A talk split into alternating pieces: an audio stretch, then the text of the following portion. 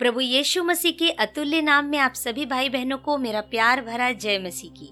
प्रियो, हम सुन रहे हैं परमेश्वर के दासों के विषय में, उन मिशनरियों के विषय में, जिन्हें परमेश्वर ने अद्भुत रीति से इस्तेमाल किया।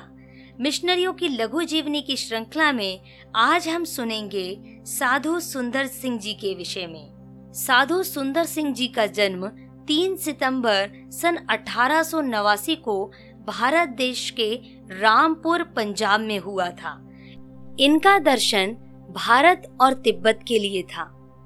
तिब्बत में लोग बड़ी भक्ति के साथ बौद्ध धर्म का पालन करते हैं। उस देश में सुसमाचार प्रचार करना मना है और जो कोई भी इस नियम का उल्लंघन करते हैं, उन्हें क्रूरता से दंडित किया जाता है। साधु सुंदर सिंह जी ने अपने दिल में प्रभु यीशु मसीह और हाथों में पवित्र बाइबल के साथ अकेले तिब्बत की यात्रा की। वे जन्म से सिख थे और ईसाई धर्म से नफरत करते थे। उन्होंने अपनी माँ को चौदह साल की उम्र में खो दिया था और उनके धार्मिक विश्वास को लेकर उनके अंदर एक संघर्ष चल रहा था। वे जानना चाहते थे कि असली ईश्वर कौन है। यदि वह ईश्वर खुद को प्रकट नहीं करता तो वह आज अपने जीवन का अंत कर देंगे। उस दिन अचानक उनका कमरा रोशनी से भर गया और उन्हें यीशु मसीह का दर्शन मिला। सुंदर सिंह जी को तब अपने दिल में विश्वास हो गया था कि यीशु ही सच्चे उद्धार करता है। मसीह को स्वीकार करने के बाद उन्हें तिब्बत के लोगों के उद्धार के प्रति गहरी इच्छा थी। 19 साल की उम्र में वे सुसमाचार प्रचार करने के लिए तिब्बत गए। जहाँ उन्हें कई बार तिब्बती लामाओं ने पकड़कर प्रताड़ित किया।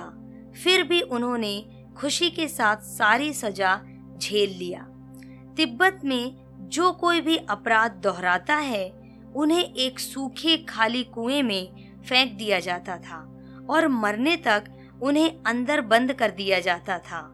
साधु सुंदर सिंह जी को भी यही सजा दी गई थी। जैसे ही वे कुएँ के तल से टकराए उनके कंधे टूट गए।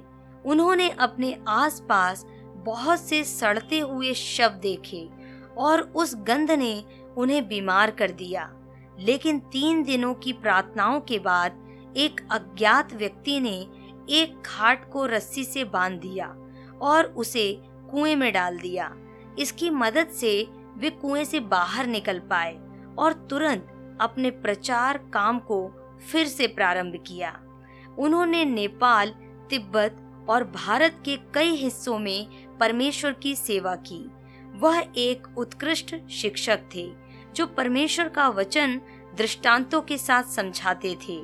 उन्होंने कई किताबें लिखी, जो हमें सोटे और लाठी की तरह सही तरीके से हमारे मसीही जीवन को चलाने में मदद करती हैं। उन्हें खून से सने पैरों वाले प्रेरित और भारत देश के प्रेरित के नाम से स्मरण किया जाता है। प्रियो, क्या आप मसीह के लिए किसी भी कष्ट का सामना करने के लिए तैयार हैं? आइए हम प्रार्थना करें। हे प्रभु, चाहे मुझे कितना भी कष्ट उठाना पड़े, मुझे तुझ में बने रहने की शक्ति दे।